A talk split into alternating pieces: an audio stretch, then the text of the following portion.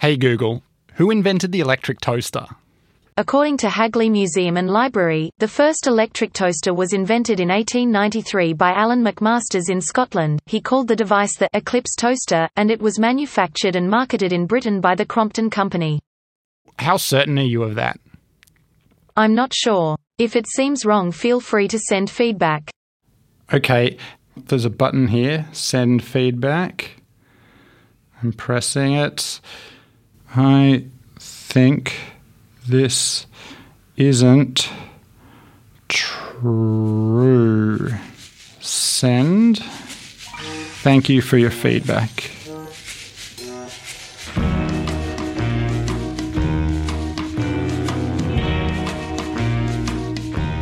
Hey Google, what do you mean you're not sure? Is it wrong or is it right? I only use my powers for good. Well, not so good in this case. The persona Alan McMasters was the invention of a group of English university students back in 2011. They created a phony Wikipedia article, uploaded a dodgy photoshopped portrait, and it stayed up for around 10 years. It was deleted in July, but a search today still credits him with inventing the toaster. His photo pops up on the right side of the screen above a blurb, and the first seven search results corroborate the story.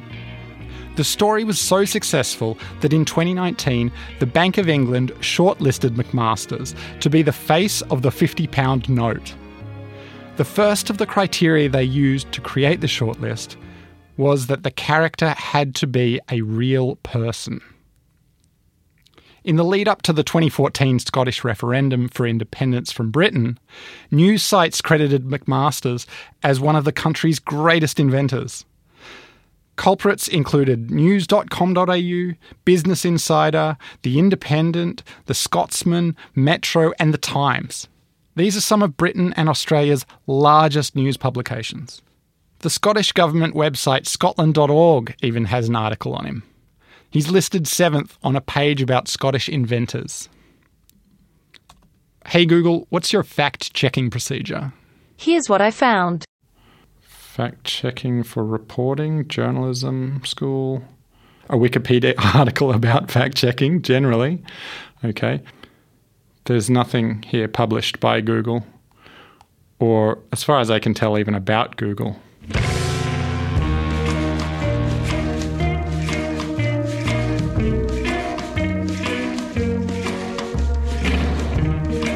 Okay, so the article about Alan McMasters didn't inspire Scots to rise up and vote for independence from Britain. Although one could argue that it might have had the opposite effect. Perhaps this bizarre campaign of toaster celebration led enough Scots to think that if this really was a cultural highlight, then maybe the country wasn't ready for independence, and it flipped the vote in favour of a united Britain. But there are plenty of situations where Google reporting fake facts can cause real world harm. There was a case a couple of months ago, actually, when you asked Google, someone's having a seizure, now what? And the answer was hold them down, put something in their mouth, all these things. It was coming from a hospital, so it looked authoritative. But what actually had happened was that hospital website had said, do not hold the person down. Do not. And they had, and the algorithm had not extracted the do not. Oh, God. My name is Heather Ford. I study how people use technology, so the social and ethical implications of technology. I am an associate professor and head of discipline for digital and social media at the School of Communications at UTS. I've been watching Google's feedback mechanism for the knowledge panel for a decade since it was first started, and the changes they've made have been minuscule and do not really get you anywhere. You can give them feedback if you think something's wrong, but when you ask how the feedback's used, they say, we can't really tell you how the feedback's used, and we won't tell you whether your feedback has been taken into consideration. Sometimes they do in that case of the seizure because it's very bad luck, right? But in many cases, there's no way that they're going to be changing it. Mm. Public service media, broadcast media, radio, we have very good public mechanisms for people to feedback. And to have some kind of public response. And there's absolutely none for these platforms. I looked up was Australia colonized or invaded? And Google told me. According to Working with Indigenous Australians, from 1788, Australia was treated by the British as a colony of settlement, not of conquest. And I was like, okay, that's interesting and sounds factual, but I mean, what did the Aboriginal people think? Exactly. From whose perspective is yeah. always the interesting question to ask there. Yeah, they'd taken it from a website which had put that statement into context and was saying, this is how the British saw it. Clearly, this wasn't the case. This is classic knowledge graph problem because what it does is divorce the facts from the context, and the context, in many cases, is absolutely essential to the meaning. Every representational system is going to be inaccurate. The problem is that there is no way for us to actually get them to make any amendments. And that becomes really important when you see how dominant they are. Because if we had lots of different platforms giving different answers, you know, it wouldn't be as important. But now, when Wikipedia, English Wikipedia in particular, makes a mistake or Google makes a mistake, you know, billions of people are going to be watching that. Wikipedia is no longer just prioritized in search engines like Google. It's actually been used as the single statement of truth for many of these other platforms. And why should that concern us? It should concern us because of the really dominant role that Wikipedia has in representing what seems to most of us to be the consensus truth about the world. And we can see this in the way that Wikipedia's statements are being prioritized in artificial intelligence engines like Google's knowledge panels. So when you ask a question, it will bring up a little fact box on the right hand side of your page, which will be drawing facts specifically from Wikipedia. And those facts are also the statements that are provided when you ask your virtual assistant questions. Virtual assistants are becoming really popular.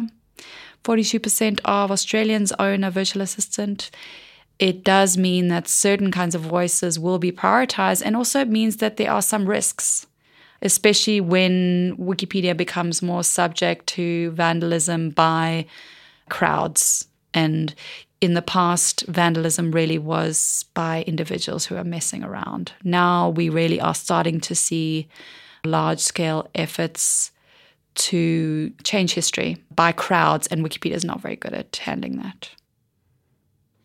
Another problem you point out in your book is that with Google Knowledge Panels, when we use smart speakers, when we ask our smart devices questions, we aren't told how the sausage was made, how that fact came to be, and we aren't told how confident they are in that fact, right?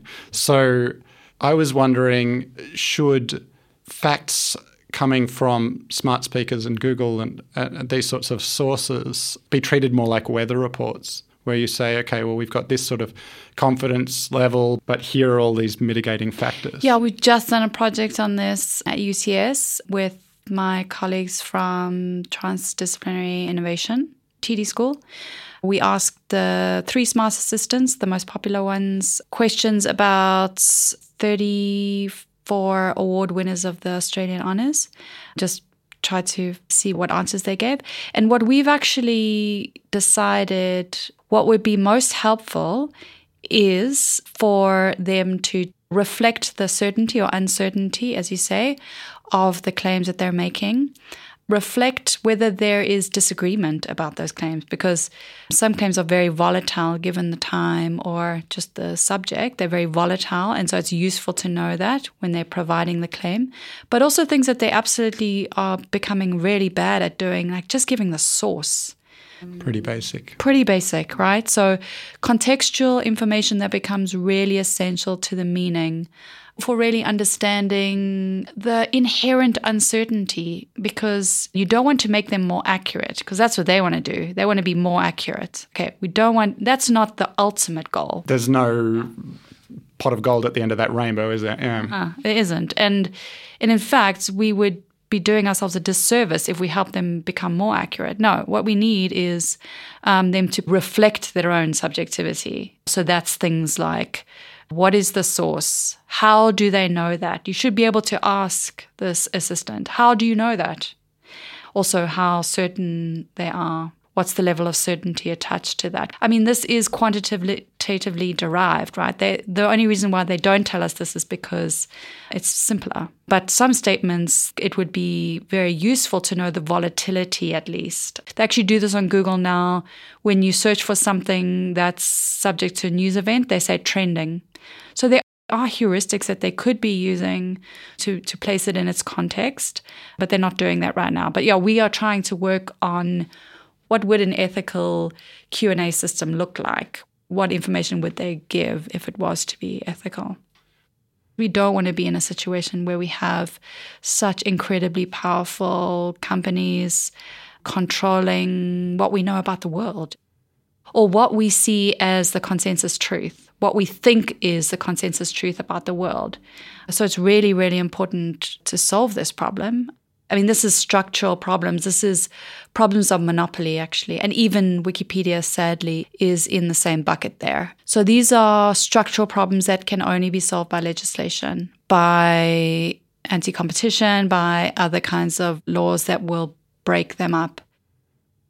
What we could be doing in the meantime, because they will be broken up, there's no doubt in my mind, there's so much momentum around that, is we could be imagining what a really ethical system of question answering could look like. If you did want to build an ethical one, what would it look like? These are thought experiments where we try and say, okay, what could they do to build something more ethical that that also sustains Wikipedia? Because one of the big problems with the way that Google and others work at the moment is that they're increasingly extracting facts into these machine learning powered knowledge graphs and removing Wikipedia as a citation or a source. And that's leading to a dip in the number of people who visit Wikipedia, who edit Wikipedia, and who donate to Wikipedia.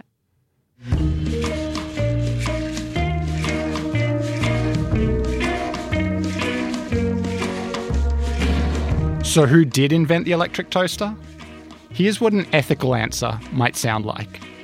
Frank Shailor of General Electric in 1909, according to a ConsumerReports.org article published 13 years ago. He submitted the patent for the first commercially successful electric toaster. Owners had to turn the bread by hand, so burned fingers were common. There are other credible reports of less commercially successful toasters around the time by the Pacific Electric Heating Company and simplex. Other earlier models could also be counted if you allow for debilitating mechanical faults. I was unable to find any credible opposition to this information.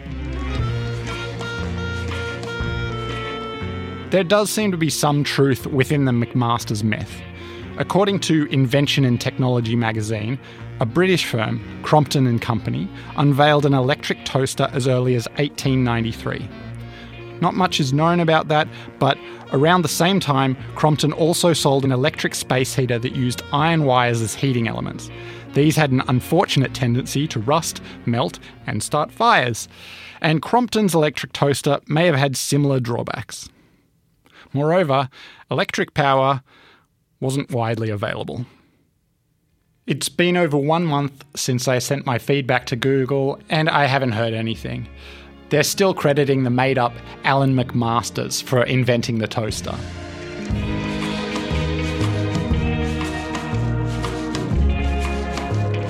Thanks to Heather Ford for coming on the program.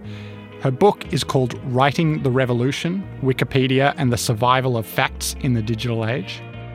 You've been listening to Think Digital Futures, heard around Australia on the Community Radio Network and supported by 2SER Radio and the University of Technology, Sydney. This program is made in Sydney on Gadigal land of the Eora Nation. You can listen to Think Digital Futures wherever you get your podcasts. I'm Lawrence Bull. Thanks for listening.